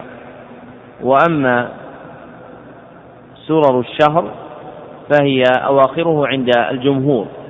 ومن أهل العلم من يجعلها أيضا أيام البيض لكن الصحيح أنها أواخر الشهر الثامن والعشرين والتاسع والعشرين والثلاثين لاستسرار القمر فيها يعني لذهاب ضوئه. فإن القمر يستسر في هذه الأيام في لياليهن فيكون صوم آخر الشهر ممدوحا. لأن يصوم الإنسان الثامن والعشرين والتاسع والعشرين إن كان الشهر ناقصا فإن كان تاما صام صام الثلاثين. وهذا مما يدخل في عموم صيام ثلاثة أيام من كل شهر. فإذا شاء صامها في البيض وإذا شاء صامها أواخر الشهر فإن في كل فضيلة. قال وكذلك صوم الخميس من كل جمعة في كل شهر يعني صوم الخميس من كل جمعة في كل شهر أي في كل أسبوع فإن الجمعة تطلق ويراد بها الأسبوع. فمما يستحب صوم الخميس من كل أسبوع في الشهر. والأحاديث المروية فيه ضعيفة لكن انعقد الإجماع على استحباب صيام يوم الخميس كما نقله ابن قدامة وغيره من أهل العلم رحمهم الله تعالى. ولا خصوصية لرجب في يوم معين من هذه الأيام المذكورة بل هو كسائر شهور السنة. نعم. ومما يعتمده العوام في رجب وشعبان ورمضان من إقبالهم على الطاعة فيها أكثر من غيرها فإذا أدبرت أعرضوا عنها كأنهم لم يخاطبوا بها إلا فيها وذلك جهل واستيلاء من الشيطان على قلوبهم. بل طاعة الله تعالى واجبة في جميع الأزمان والأماكن فثوابها في بعض أشد من بعض وأكثر كما أن معاصي الله تعالى محرمة في جميع الأزمنة والأمكنة وفي بعضها أشد إثما وعقابا. فقد ثبت أن رسول الله صلى الله عليه وسلم قال اتق الله حيثما كنت. وثبت أنه صلى الله عليه وسلم قال اعبد الله كأنك تراه وهذا عام في كل حين ومكان فلا تخصيص لزمن دون زمن ولا مكان دون مكان إلا إلا ما حد الشرع عليه من فعل أو ترك زمان أو مكان والله أعلم. وقد روي في حديث موضوع مرفوع. ذكر المصنف رحمه الله تعالى من محدثات العوام في هذه الأشهر الثلاثة رجب وشعبان ورمضان الإقبال على الطاعة فيها أكثر من غيرها. والشهر الذي مدح فيه الإقبال على الطاعة والإكثار منها هو رمضان. فالمشروع للإنسان هو إكثاره من الطاعة في رمضان وفي العشر الأوائل من شهر ذي الحجة. فإن هذين الوقتين مما جاء الشرع بتعظيم العمل فيه وما عدا ذلك فالشهور فيه سواء. والمتكلمون في هذه المسألة لا يفرقون بين مأخذين اثنين أحدهما إيقاع العبادة والثاني الاجتهاد فيها. فتجد أن من الوعاظ من يلوم الناس ويعنفهم على قلة التعبد بعد شهر رمضان. وما كان من هذا الجنس فهو الملوم فيه لأن الشرع جاء بتعظيم الاجتهاد بالعبادة. والنبي صلى الله عليه وسلم كانت حاله في رمضان من الاجتهاد ليست كحاله في غير السنة وإنما اللوم على ترك إيقاع العبادة. وأما أن يقول الإنسان في وعظه قد كنت تختم القرآن في رمضان مرات عديدة وها أنت لا تختمه إلا في الشهر مرة. فإن العيب بمثل هذا ليس بعيب لأن الاجتهاد في العبادة في رمضان لا يكون له كما لغيره من الشهور. فمن أراد أن ينصح الناس ينصحهم إذا تركوا العبادة وعطلوها فيلومهم على ترك إيقاع العبادة. وأما ترك الاجتهاد فيها فإن النفوس لها إقبال وإدبار وهي تقبل مع شرف الزمان وتقوى على العبادة. نعم. وقد روي في حديث موضوع مرفوع أن الله تعالى أمر نوحا يعمل السفينة أن الله أمر نوحا صلى الله عليه وسلم يعمل السفينة في رجب وأمر المؤمنين الذين معه بصيامه كله. ولا يلزم من ذلك لو صح شرعية صومه جميعه الآن لأن شرع من قبلنا ليس شرعا ليس شرعا لنا على الصحيح المختار. إلا إذا ورد شرعنا بتقريره فيكون شرعا لنا بتقرير شرعنا إياه لا بشرع من قبلنا مجردا والله أعلم. نبه المصنف رحمه الله تعالى هنا على أمر يتعلق بما ذكره من الأحاديث التي سلفت وهو حديث آخر جاء فيه الأمر بصيام رجب وهو حديث موضوع كما ذكر. ولو صح فيعترض عليه هذه المسألة المشهورة عند الأصوليين وهي هل شرع من قبلنا شرع لنا؟ وفي ذلك قولين. والذي عليه الأكثر هو أن شرع من قبلنا شرع لنا. وهو الصحيح بشرطين اثنين. أولهما ثبوت كون ذلك شريعة لهم بطريق صحيح. والثاني عدم ورود ما يبطله في شرعنا. فإذا ثبت كون شيء شرعا لهم ولم يأتي إبطاله في الشرع جاز العمل به وصار شرعا لنا. والمراد بقولنا من قبلنا يعني من أهل الشرائع الصحيحة وليس المراد كل من تقدمنا. نعم. وقد روينا في كتاب ابن السني والترغيب والترغيب التيمي وغيرهما بإسناد ضعيف عن أنس رضي الله عنه عن النبي صلى الله عليه وسلم أنه كان إذا دخل رجب قال اللهم بارك لنا في رجب وشعبان وبلغنا رمضان والحديث الضعيف يجوز العمل به في فضائل الأعمال والمواعظ دون الأحكام في في الحلال والحرام وصفات الله تعالى والله أعلم. هذا الحديث المشهور حديث ضعيف والقول في المسألة وهي رواية الحديث العمل بالحديث الضعيف تقدمت فالدعاء بمثل هذا الدعاء لم يثبت فيه حديث عن النبي صلى الله عليه وسلم. نعم. فصل فيما يتعلق بشعبان وما احدث فيه. تقدم الكلام على صيامه كله أو بعضه أو كله والحكمة فيه والتأليف بين أحاديثه. وقد اتفق العلماء على جواز صيام جميع شعبان ووصله برمضان واستدلوا بحديث رواه أبو داود والترمذي والنسائي وابن ماجه عن أم سلمة رضي الله عنها عن النبي صلى الله عليه وسلم أنه لم يكن يصوم من السنة شهرا تاما إلا شعبان يصله برمضان. فقال الترمذي حسن. أما إذا لم يصم شعبان كله ولم يكن له عادة بصيام أيام معتادة وانتصف شعبان فإنه يكره الصوم لما روى أبو داود والترمذي والنسائي وابن ماجه عن أبي هريرة رضي الله عنه أن رسول الله صلى الله عليه وسلم قال إذا انتصف شعبان فلا تصوموا قال الترمذي حسن صحيح. وقد ضعف هذا الحديث وقد ضعف هذا الحديث بعض الأئمة والحفاظ وجعله منكرا ولا يلزم من النكارة الضعف وامتنع بعضهم من التحديث به لنكارته. والنكارة فيه من تفرد العلاء بن عبد الرحمن بروايته. وفيه مقال عند أئمة هذا الشأن لكن مسلما احتج به في صحيحه وروى له أحاديث فهو على شرطه. ولعل من امتنع من الحفاظ من التحديث به نظرا إلى علة النهي عن الصوم بعد نصف شعبان وهي الضعف عن رمضان وهو غير صحيح لأن الضعف محصل بصوم كل شعبان أو أكثر من نصفه أو بعض نصفه. أو أكثر أو أكثر من نصفه أو بعض نصفه مع تجويز العلماء صيام جميع شعبان.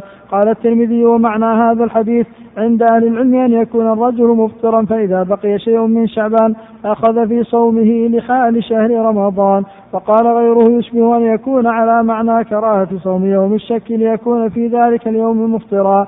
فقد روى البخاري ومسلم وأبو داود والترمذي والنسائي وابن ماجه عن أبي هريرة رضي الله عنه عن النبي صلى الله عليه وسلم أنه قال لا تقدموا صوم رمضان بيوم ولا يومين إلا أن يكون صوم يصومه رجل فليصم ذلك الصوم.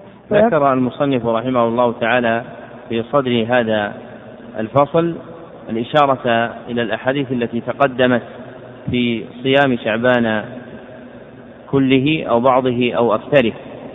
وسبق أن الصحيح أن من أطلق من الصحابة الكلية فإنهم أرادوا بذلك أكثر الشهر. ومن هذا الجنس قول أم سلمة إنه لم يكن يصوم من الشهر من السنة شهرا تاما إلا شعبان يصله برمضان. التمام باعتبار غلبة الصورة وكون النبي صلى الله عليه وسلم يصوم أكثر الشهر كما وقع في الروايات الأخرى المصرحة بذلك ومنها حديث عائشة الذي تقدم. بهذا يجمع بين هذه الأحاديث وهو المناسب لحكمة الشريعة في تمييز الفرض عن النفل. فإن رمضان هو الشهر الذي يختص صيامه كله فرضا. وقد نقل المصنف رحمه الله تعالى اتفاق العلماء على جواز صيام جميع رمضان فإذا أراد الإنسان أن يصوم على جواز صيام جميع شعبان فإذا أراد الإنسان أن يتطوع بذلك كان جائزا. لكن الذي يظهر أن السنة هي صيام أكثره لا صيام جميعه. ثم أورد بعد ذلك مسألة أخرى في من لم يصم شعبان كله ولم يكن له عادة بصيام أيام معتادة من شعبان وانتصف شعبان. فذكر أنه يكره الصوم فيه لأجل هذا الحديث وهو حديث أبي هريرة عند أصحاب السنن إذا انتصف شعبان فلا تصوموا. وهذا الحديث قد استنكره جماعة من الحفاظ الكبار كأحمد بن حنبل وأبي زرعة الرازي وأبي داود السجستاني في آخرين. وهو الأشبه أن هذا حديث ضعيف لا يصح. وإذا قال القائل إن هذا الحديث من رواية العلاء بن عبد الرحمن عن أبيه عن أبي هريرة وقد أخرج مسلم هذه النسخة فيكون هذا الحديث صحيحا على شرط مسلم. فما الجواب؟ آه محمد. أحسنت. أن هذا الحديث من نسخة انتقى مسلم منها وما كان من النسخ التي ينتقى من أحاديثها لا يقال على شرط مسلم.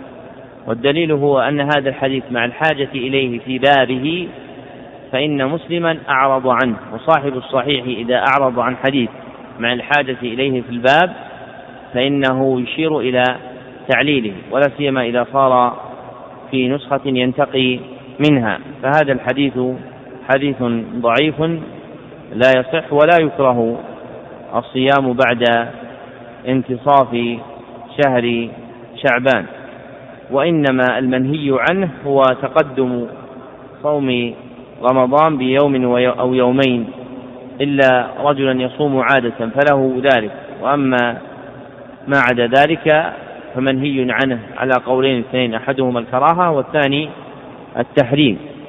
الصحيح والله أعلم هو القول بتحريم تقدم شهر رمضان بيوم أو يومين لمن لم تكن له عادة كما تقدم تقريره في درس مقاصد الصوم لأبي محمد بن عبد السلام وهو أحد دروس برنامج اليوم الواحد. نعم. فينبغي الاهتمام بالفرائض من الصوم وغيره والاعتداد لها. وكذلك النوافل. قد قالت عائشة رضي الله عنها كنا نعد لرسول الله صلى الله عليه وسلم عند النوم سواكه وطهوره وذلك إنما يكون بأمر رسول الله صلى الله عليه وسلم. ولهذا المعنى كان رسول الله صلى الله عليه وسلم فيما روي عنه إذا كان آخر يوم من شعبان يخطب ويقول في خطبته أيها الناس إنه أظلكم شهر عظيم شهر مبارك شهر فيه ليلة خير من ألف شهر. جعل الله صيامه فريضة وليله تطوعا.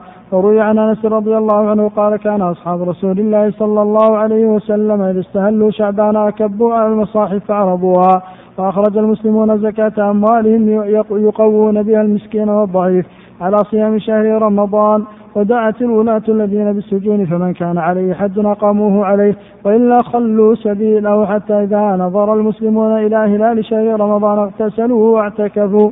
وفي حديث مرفوع عن أبي هريرة رضي الله عنه أن المؤمن يعد نفقته وقوته للعبادة وأن الفاجر يعد لغفلة المسلمين وعورتهم يعني رمضان فهو غنم للمؤمن نقمة للفاجر.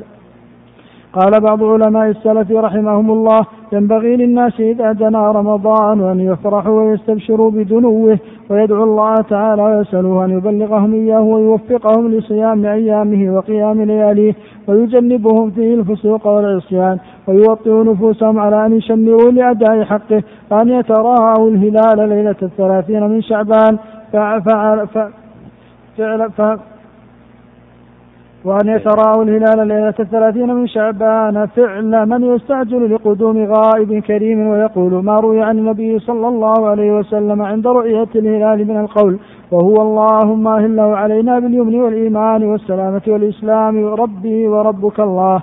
وروي أنه كان يقول الله أكبر ثم يدعو وفي رواية أسأل الله التوفيق لما يحب ويرضى. وكان علي رضي الله عنه لا يستشرف لهلال إلا لهلال رمضان. وكان إذا نظر إليه قال اللهم أدخل علينا بالسلامة والإسلام والصحة من الأسقام والفراغ من الأشقال. والفراغ من الأشغال وربنا به في وربنا فيه باليسير من النوم. وروي عن ابن عباس رضي الله عنه أنه كان يكره أن ينتصب للهلال انتصابا ولكن يعترض ويقول الله أكبر الحمد لله الذي ذهب بهلال كذا وجاء بهلال كذا فقال بعض السلف لا يقوم في وجه الهلال يدعو بل يعرض عنه ويقول ما يقول وهو لا ينظر إليه أو منطلقا عنه وكره مجاهد الصوت والإشارة عند رؤية الهلال فقال عبد العزيز بن أبي دواد. رواد. فقال عبد العزيز بن أبي رواد. كان المسلمون يقولون عند حضرة شهر رمضان اللهم قد أضل شهر رمضان وحضر فسلمه لنا وسلمنا له وارزقنا صيامه وقيامه وارزقنا فيه الجد والاجتهاد والقوة والنشاط وأعذنا فيه من الفتن ووفقنا فيه لليلة القدر واجعلها لنا خيرا من ألف شهر وكانوا يجتهدون في إخراج حظوظهم من خيره وبركته ويتقربون إلى الله بموجبات رحمته ومغفرته وبالله التوفيق. بعد أن ذكر المصنف رحمه الله تعالى حديث أبي هريرة في النهي عن تقدم رمضان بيوم ولا يومين الثابت في الصحيح وفيه التنبيه إلى الاهتمام بصيام رمضان بحيث ينقطع المرء عن تقدم شيء من صيامه قبله. نبه إلى أن الشريعة جاءت بالاهتمام بالفرائض والاعتداد لها. فذكر في ذلك حديث عائشة في الصحيح كنا نعد لرسول الله صلى الله عليه وسلم عند النوم سواكه وطهوره وذلك إنما يكون بأمره صلى الله عليه وسلم لأن له الولاية لأن له الولاية للزوجية. ثم أورد مما يتعلق بهذا المعنى الحديث المروي أن النبي صلى الله عليه وسلم إذا كان آخر يوم شعبان يخطب إلى آخره وهذا حديث مشهور ضعيف قد أخرجه ابن خزيمة وغيره. ثم أردفه بحديث ثان عن أنس وقد ضعف ابن رجب هذا الحديث في لطائف المعارف. وكذلك الحديث الذي يليه وهو حديث أبي هريرة إن المؤمن يعد نفقته إلى آخره حديث رواه أحمد وغيره وهو حديث ضعيف. ثم ذكر ما جاء عن بعض علماء السلف من الفرح برمضان إذا دنا والاستبشار بدنوه دعاء الله سبحانه وتعالى تبليغه والتوفيق لصيام أيامه وقيام لياليه وتجنيب العبد فيه الفسوق والعصيان. إلى آخر ما ذكر من الآداب المستحبة لأن رمضان باب من أعظم أبواب الفضل والتعرض للنفحات فيه أمر مطلوب والتهيؤ لذلك أمر مستحب. ثم ذكر ما ينبغي من تراءي هلال الهلال ليلة الثلاثين وذلك ثابت في أحاديث عدة كانوا يتراءون الهلال في زمن النبي صلى الله عليه وسلم كحديث ابن عمر عند أبي داود وغيره. ثم أتبعه بذكر ما ينبغي أن يقال عند رؤية الهلال وأورد فيه حديثا ثم أورد فيه شيئا موقوفا عن علي وعن ابن عباس. وذكر ما جاء عن بعض السلف من كراهية القيام في وجه الهلال والصوت والإشارة عنده وإنما كرهوا هذا لئلا يظن التوجه إلى الهلال بالعبادة. لأن من الأمم من تعظم النيرين فيعبدون الشمس والقمر فكره من كره من السلف ذلك لئلا يقع العبد في مشابهته. والأحاديث والآثار التي وردت مما ذكره المصنف رحمه الله تعالى ها هنا فيما يقال إذا دخل الشهر لا يثبت منها شيء. بل لا يثبت حديث صحيح في الأذكار التي وردت عند رؤية الهلال. كما قال أبو داود ليس في هذا الباب حديث مسند صحيح. فما روي من أحاديث في الذكر الذي يقال عند رؤية الهلال ضعيفة. ولكن ثبت في ذلك شيء عن أصحاب النبي صلى الله عليه وسلم وهو فائدة يرحل إليه لماذا؟ الفائدة ستعرفون لماذا روى البغوي في معرفة الصحابة بسند على شرط الصحيح عن عبد الله بن هشام قال اكتب ترى كتاب البغوي ما هو موجود. عن عبد الله بن هشام رضي الله عنه قال كان أصحاب النبي صلى الله عليه وسلم كان أصحاب النبي صلى الله عليه وسلم يتعلمون الدعاء كما يتعلمون القرآن.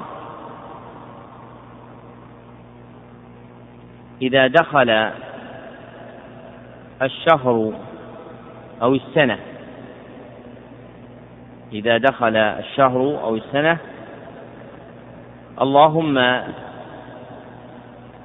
أدخله علينا بالأمن والإيمان والسلامة والإسلام.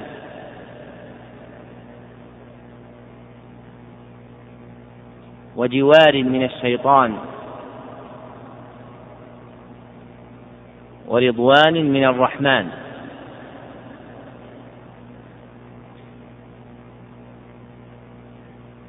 الفائدة كما قلنا الأخ منصور كتاب البغوي غير موجود. فمن أين أتينا بهذه الفائدة؟ أتينا بها أحمد. أي أحسن. ذكرنا لكم أن هذا مذكور في كتاب الإصابة للحافظ بن حجر. في ترجمة عبد الله بن هشام هذا. وكل الذين صنفوا في الأذكار لم يذكروا هذا الأثر. فيكون المشروع فعل ما كان عليه الصحابة رضوان الله عنهم من الإتيان بهذا الذكر. الشعبي رحمه الله يقول كان الرجل يرحل في الحديث الواحد إلى بلد بعيد. هذه فائدة عظيمة يعرفها من عرف العلم وأراد العبادة. الإنسان الذي يعرف استنباط العلم واستخراجه ويريد أن يتعبد لله به تطمئن قلبه إلى التعبد بمثل هذا الذكر الذي لا يختلف في صحة إسناده. بل الأثر ورد بسند خرج البخاري به حديثا من أوله إلى آخره. لذلك قال الحافظ هذا موقوف على شرط الصحيح. نعم. فصل فيما أحدث في شعبان من البدع. أحدث فيه صلاة تسمى الألفية تفعل ليلة النصف منه في جماعة ويهتم بها أشد اهتمام. وأكثر من الجمع والأعياد وسميت بالألفية لأنه يقرأ فيها ألف مرة قل هو الله أحد لأنها مئة ركعة في كل ركعة تقرأ فاتحة الكتاب مرة وبعدها سورة الإخلاص عشر مرات وهي صلاة طويلة لم يأت فيها خبر ولا أثر إلا ضعيف أو موضوع. ولا تغتر بذكر صاحبي قوت القلوب وإحياء علوم الدين لها ولا بقول الخطيب ابن يمانة في خطبه في الخطيب بن نباتة. مشهور نعم. ولا بقول الخطيب ابن نباتة في خطبه في وصف شعبان أطنب رسول الله صلى الله عليه وسلم في وصفه وحث على قيام ليلة نصفه فإن ذلك جميع فإن ذلك جميعه بخصوصيته لا أصل له. شرع المصنف رحمه الله تعالى هنا يذكر محدثات شعبان حدو القدة والقدة بما بالقدة فيما ذكره من محدثات رجب. فذكر من ذلك ليلة الصلاة التي تكون في ليلة النصف من شعبان ليلة الخامسة عشر المسمى بصلاة الألفية. وهي صلاة محدثة مبتدعة لم يثبت فيها شيء ولا أتى فيها خبر. ونبه المصنف إلى عدم الاغترار لذكر صاحب قوت القلوب وهو أبو طالب المكي. وصاحب إحياء علوم الدين وهو أبو حامد الغزالي. وهما رجلان لهما كلام حسن في أعمال القلوب وأحوالها لكن كتابيهما حشي بالأحاديث الضعيفة والواهية. كما نبه إلى عدم الاغترار بما جاء في بعض خطب ابن نباته وهو أديب مشهور له خطب مشهورة. وقد قال في وصف شعبان أطنب رسول الله صلى الله عليه وسلم في وصفه وحث على قيام ليلة نصفه. وهذا من الوهم العظيم إذ لم يطنب النبي صلى الله عليه وسلم في مدح شعبان ولا حتى على قيام ليلة نصفه. والخطباء والأدباء يتوسعون في الألفاظ في التعبير عن أحكام الشريعة فيقعون في في مثل هذا. والسلامة أن يتوقى الإنسان فيما يخبر به عن الشريعة ولا يخبر إلا بأمر قد أخبر به الشرع في القرآن أو في السنة أو جاء عن الصحابة رضوان الله عنهم. أما التمادي في الألفاظ فقد يقع في القول على الله بغير علم. وقد سئل شيخنا ابن باز رحمه الله تعالى وأنا أسمع عن قول من يقول إن المساجد تشتكي إلى الله من ترك الصلاة فيها. فقال وما يدريه أن المساجد تشتكي إلى الله. وهذه الكلمة قد يستحسنها فئام كثير من البشر لكن العاقل إذا ميز علم أنها مبنية على غير علم بل هو تعد وقول على الله عز وجل بغير علم. فينبغي أن يتوقى الخطيب والواعظ والقاص إذا قص على الناس أو وعظهم أو خطبهم أن يتوقى في ألفاظه وأن يحترز منها أشد من احترازه من رشاش بوله على ثوبه لأنه قد يجري على لسانه لفظ فيبني عليه الناس أحكاما أو يجعلونه سائغا ويشيع بينهم. ومن فحص ألفاظ الناس وجد هذا فأنتم تسمعون اليوم كثيرا من الناس من يطلق مثلا اسم الشارع على غير الله سبحانه وتعالى والشريعة لم تأتي بهذا كما سبق فإنما يجوز أن يخبر عن الله عز وجل خبرا وأما غيره فلا يقال له فلا يقول إن فلا يقال إن النبي صلى الله عليه وسلم شارع ولا مشرع. كذلك ما يسمى في القوانين بالمشرع والمجلس التشريعي وأشباهها كلها من الألفاظ المخالفة للشريعة. وقد صار بعض الناس يستحسنها ويستعملها في أشباه لها من الكلام الذي رات لكن طالب العلم ينبغي أن يميز ألفاظه وأن لا تجري عليه كلمة إلا بتمحيصها والنظر فيها. وإذا وجد كلمة لها في الشريعة صارت هذه الكلمة أولى من تلك الكلمة كما ذكرنا فيما سلف ممن عبر بقول عادة الله وذكرنا أن هذا مما سوغه بعض أهل العلم. قد أخبرني شيخنا الشيخ بكر أبو زيد أنه سأل الشيخ عبد العزيز بن باز في التسعينيات عن هذه الكلمة في قول ابن عساكر وعادة الله في هتك أستارهم معلومة فقال لا بأس به. وهذا الذي قاله الشيخ رحمه الله تعالى متجه لكن التعبير بما جاء في الشريعة وهو سنة الله أولى من مثل هذه الألفاظ. وإذا تحرز طالب العلم في ألفاظه وصارت أذنه مميزة للكلام بوزنه بميزان الشريعة سلم لسانه. وإذا كان يتجرع ما يسمع من الكلام دون تمييز وقع في الغلط على الشريعة. نعم. وكذلك ذكر الثعالبي في تفسيره بأنها ليلة القدر التي هي خير من ألف شهر فإنه باطل لا أصل له. بل ذكر الثعلبي أم الثعالبي؟ الذي له تفسير من هو؟ ثعالبي؟ ثعلبي؟ ثعالبي؟ طب الثعلبي؟ مر علينا في مقدمة التفسير لشيخ الإسلام ذكر تفسير الثعلبي. الثعلب له تفسير والثعالب له تفسير. لكن الموضع هنا هو الثعلب لا الثعالب لأن الثعالب متأخر عن ابن العطار وأما الثعلب فهو المتقدم. وهذا الذي عزاه المصنف إلى تفسير الثعلبي لم أجده في النسخة المنشورة اليوم. فالله أعلم بحقيقة الحال. هل وقع هذا في نسخة أم لم يقع بالكلية في التفسير لكن النسخة التي طبعت اليوم من تفسير الثعلبي ليس فيها هذا. نعم. بل ذكر الله تعالى أنه أنزل القرآن الذي هو الكتاب المبين في ليلة مباركة ووصفها بأنها يفرق فيها كل أمر حكيم. ثم بين سبحانه وتعالى بأن تلك الليلة في شهر رمضان لما كتب لما كتب صيامه وأنه أيام معدودات. فقال شهر رمضان الذي أنزل فيه القرآن. ثم قال تعالى إنا أنزلناه في ليلة القدر. ووصفها بأنها خير من ألف شهر. تلك مجموع الثلاث الآيات في البعض مجملا وفي البعض مفصلا وفي القدر مبينا أن ليلة القدر في شهر رمضان وقد ثبتت الأحاديث الصحيحة في ذلك وأوضحته والله أعلم.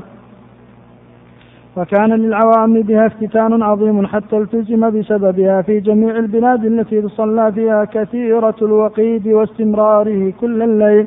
وترتب على ذلك من الفسوق والعصيان وانتهاك محارم الله تعالى والافتتان ما يغني شهرته عن وصفه حتى خشي جماعة من أولياء الله تعالى الأعلام من الخسف ونزول العذاب بسبب ما يجري تلك الليلة وخرجوا إلى البراري وباتوا فيها خوفا وهربا وإذعانا لأمنها.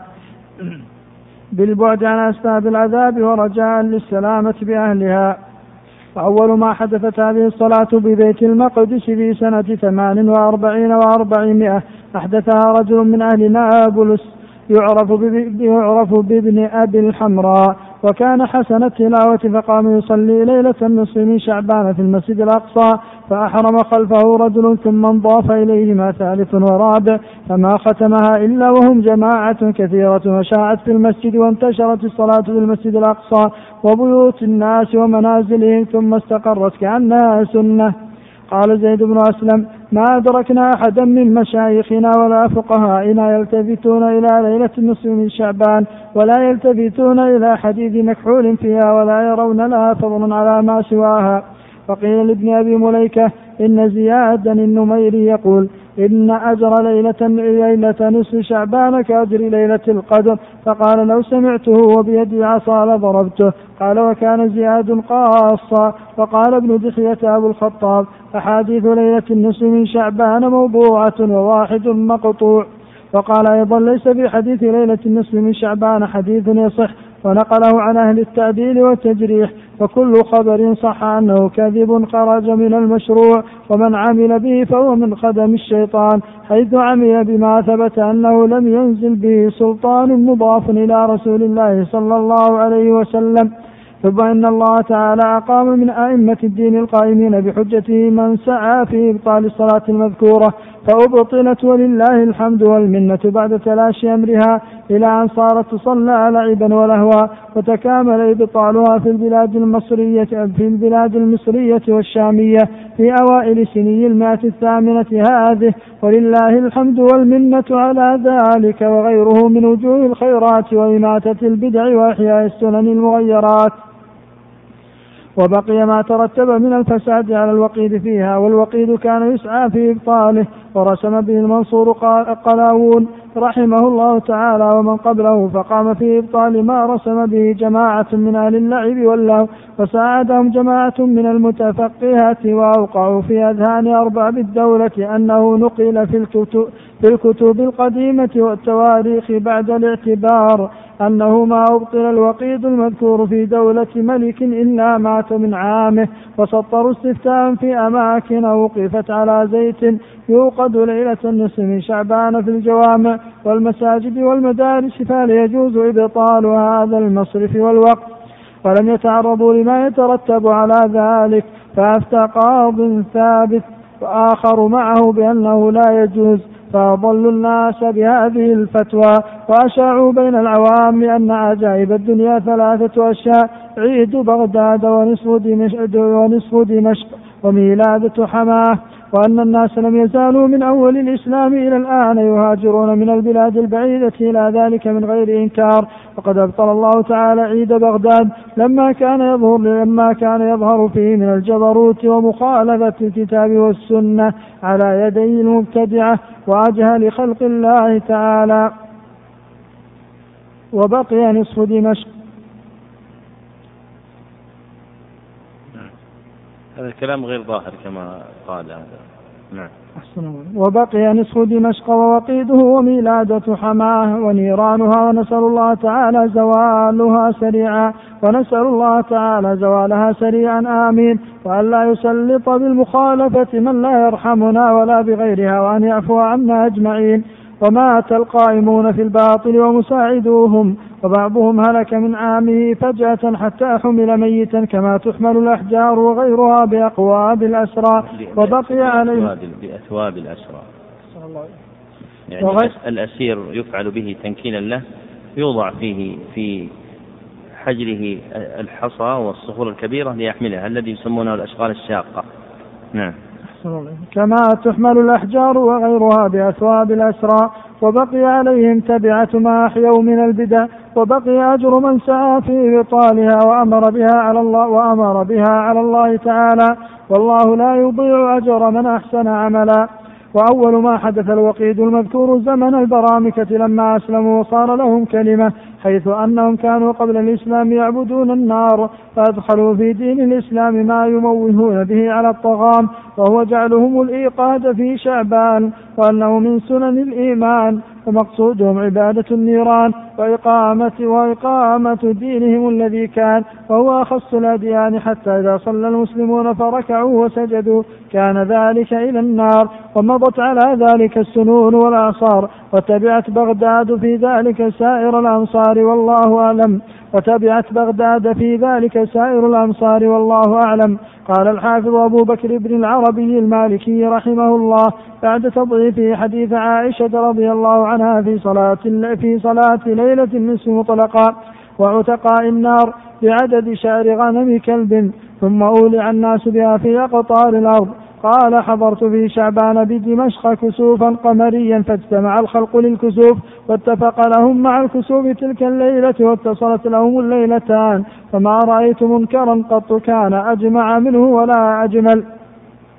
قلت أما الاجتماع لصلاة كسوف القمر فهو مذهب جمهور العلماء بعموم الأحاديث في صلاة الكسوف وهو قوله صلى الله عليه وسلم إن الشمس والقمر آيتان من آيات الله فإذا رأيتم ذلك فافزعوا إلى ذكر الله تعالى والصلاة. وقد ثبت أنه صلى الله عليه وسلم صلى صلاة كسوف الشمس في جماعة وفي حديث ضعيف أنه صلى خسوف القمر في جماعة لم يأخذ به مالك.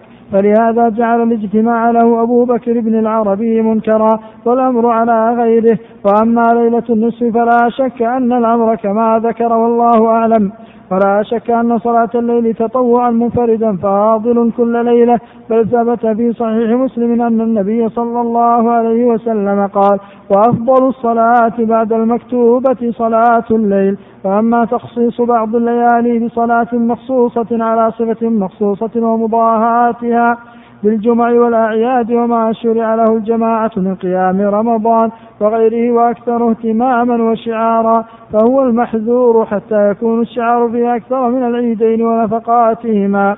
والله يعلم المفسد من المصلح. ذكر المصنف رحمه الله تعالى في هذه الجملة ما كان عليه كثير من الناس في سائر البلاد الإسلامية من تعظيم ليلة النصف من شعبان بالصلاة فيها والأحاديث الواردة في الصلاة في نصف شعبان موضوعة مكذوبة والأحاديث الواردة في فضل ليلة النصف من شعبان ضعيفة لا تصح وإن كان بعض أهل العلم حسنها. وهؤلاء الذين حسنوها إنما ذكروا الفضل فيها دون الصلاة فأحاديث الصلاة شيء وأحاديث فضل ليلة النصف من شعبان شيء آخر. وعلى كل فإن الأحاديث لا تصح في هذا ولا هذا لكن أحاديث الصلاة موضوعة. وأما أحاديث فضل ليلة النصف من شعبان فإنها ضعيفة. وهذه الصلاة صلاة محدثة. أحدثها رجل من أهل نابلس كما ذكر المصنف ها هنا وغيره من أهل العلم. ففشت في بلاد الشام ثم انتقلت إلى أهل مصر.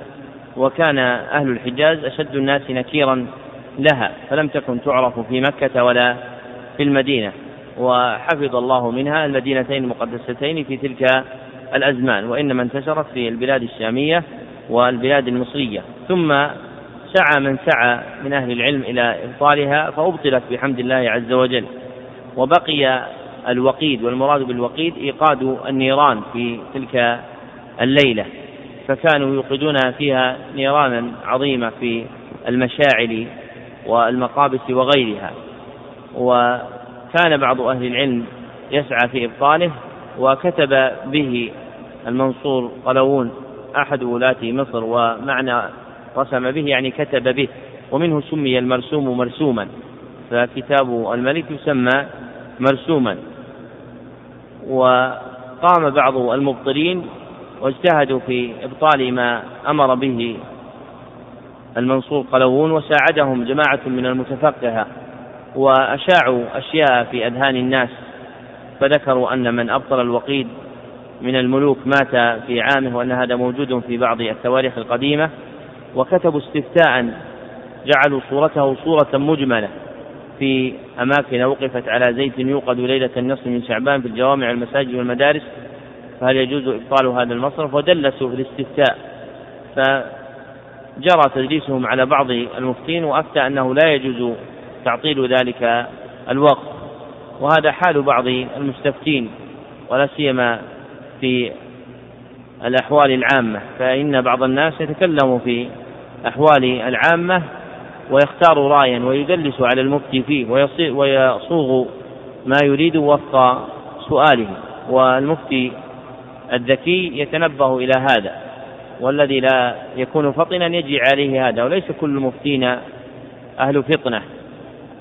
وقد ذكر القرافي رحمه الله تعالى في كتابه في الفرق بين الفتيا والأحكام شيئا من هذا القبيل ومنه أن قوما من جاءوا إليه فسألوه عن حكم عقد النكاح في مصر. فاستغرب سؤالهم لأن حكم النكاح لأن عقد النكاح جائز في مصر وغير مصر. فألح عليهم بالسؤال فقالوا إنه نكاح تحليل. هم سألوه ما حكم عقد النكاح في مصر؟ فيريد يجيب يقول نعم. فيرجعون إلى الناس يقولون نحن سألنا القرافي وقال يجوز هذا النكاح. وهو أجاب على أصل المسألة لو أجاب بهذا لكنه شك فأخبروه بأنهم يسألونه عن نكاح تحليل. فتنبه إلى هذا ولم يفتهم بما يريدون. فينبغي أن يكون المفتي ذكيا لا سيما مع فساد الناس واختلافهم وتجاري الأهواء بهم وغلبة حب الدنيا على قلوبهم. ويسأل الله عز وجل التوفيق في ذلك. فإن أعظم تسديد المفتي هو إعانة الله عز وجل له. والمفتون لا يتفاضلون بالعلم فقط بل يتفاضلون بالتسديد. ولما مات الإمام أحمد رحمه الله تعالى وكان في احتضاره سئل من نسأل بعدك؟ فقال فلان. فقالوا رحمك الله إن غيره أعلم منه. فقال إنه رجل مسدد يوشك أن يسأل فيجيب فيوفق. فليس مدار العلم على كثرته وإنما مداره على التوفيق والتسديد والإعانة من الله سبحانه وتعالى لصاحبه. ثم بين بعد ذلك أن من طرائقهم ما أشاعوا من عجائب الدنيا أنها ثلاثة عيد بغداد ونصف دمشق وميلادة حماة وهذه مشاهد كان يجتمع الناس فيها في هذه البلدان ويأتون إليها.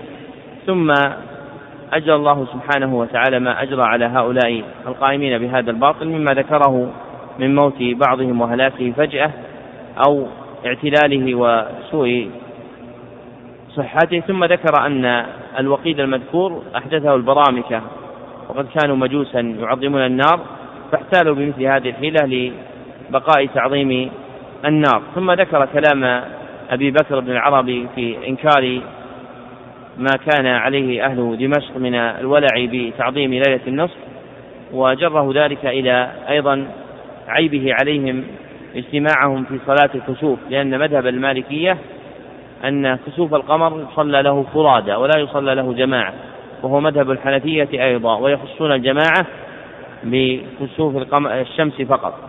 والقول الثاني فيها أن الجماعة لهذا وهذا وهو الصحيح. ولم يثبت حديث أن النبي صلى الله عليه وسلم صلى كسوف القمر في جماعة فإن الذي وقع في عهده صلى الله عليه وسلم إنما هو كسوف الشمس وأما كسوف القمر فلم يقع فيه شيء ولا نقل عنه بطريق صحيح أنه صلى الله صلى صلى الله عليه وسلم لكسوف قمر. نعم. ومما أحدث في شعبان من البدع العامة الإقبال على اللعب واللهو وإبطال الأعمال قبل دخول رمضان بأيام حتى كأنها أيام الأعياد وأشد في النفقات وغيرها والسنة إعداد النفقات واستقبال الطاعات بالنيات المخلصات والأعمال الصالحات كما تقدم ذكره والله أعلم. فصل فصل رويت عن جماعة من شيوخنا إجازة قالوا أنبأنا أبو الفرج عبد الرحمن بن علي قال في كتاب الأحاديث الموضوعات صلوات ليلة النصف من شعبان منها الصلاة المتداولة بين الناس رويت من طريق علي وابن عمر. وأبي جعفر الباقر مقطوعة الأسانيد. رويت من طريق علي وابن عمر وأبي جعفر الباقر مقطوعة الأسانيد وذكر أسانيد الطرق الثلاثة ومثل حديث علي رضي الله عنه من صلى مئة ركعة في ليلة النصف من شعبان يقرأ في كل ركعة بفاتحة الكتاب وقل هو الله أحد عشر أحد عشر مرات. فذكر من فضله وأجره ومتن ابن عمر وأبي جعفر بنحوه بنحوه لكنهما أخصر منه. ثم قال أبو الفرج هذا الحديث لا لا يشك في أنه موضوع وجمهور رواته في الطرق الثلاثة مجاهيل وفيهم ضعفاء بمرة والحديث محال قطعا ثم قال وقد رأينا كثيرا ممن يصلي هذه الصلاة فيتفق قصر الليل فيتفق قصر الليل وينامون عقبها فتفوتهم صلاة الفجر ويصبحون ويصبحون كسالى. قال وقد جعلها جهلة أئمة المساجد مع صلاة الرغائب ونحوهما من الصلوات شبكة لجمع العوام. وطلبا لرئاسة التقدم وملأ بذكرها القصاص مجالسهم وكل ذلك عن الحق بمعزل. قال الإمام العلامة أبو محمد عبد الرحمن بن إسماعيل المعروف بأبي شامة رحمه الله وكان إمام وقته وفريد عصره في فنونه وعلومه فهذا كله فساد ناشئ من جهة المتنسكين المضلين فكيف بما يقع من فساد الفسقة المتمردين؟ وإحياء تلك الليلة بأنواع من المعاصي الظاهرة والباطنة وكله بسبب الوقيد الخارج عن المعتاد والذي يظن أنه قربة وإنما هو إعانة على معاصي الله تعالى وإظهار للمنكر وتقوية لشعاب لشعار أهل البدع ولم يأتي في الشريعة استحباب زيادة في الوقيد على قدر الحاجة في موضع ما أصلا. وما يفعله عوام الحجاج ليلة يوم عرفة بجبل عرفات وليلة يوم النحر بالمشعر الحرام فهو من هذا القبيل يجب إنكاره ووصفه بأنه بدعة ومنكر وخلاف الشريعة المطهرة على ما يأتي بيانه والله أعلم.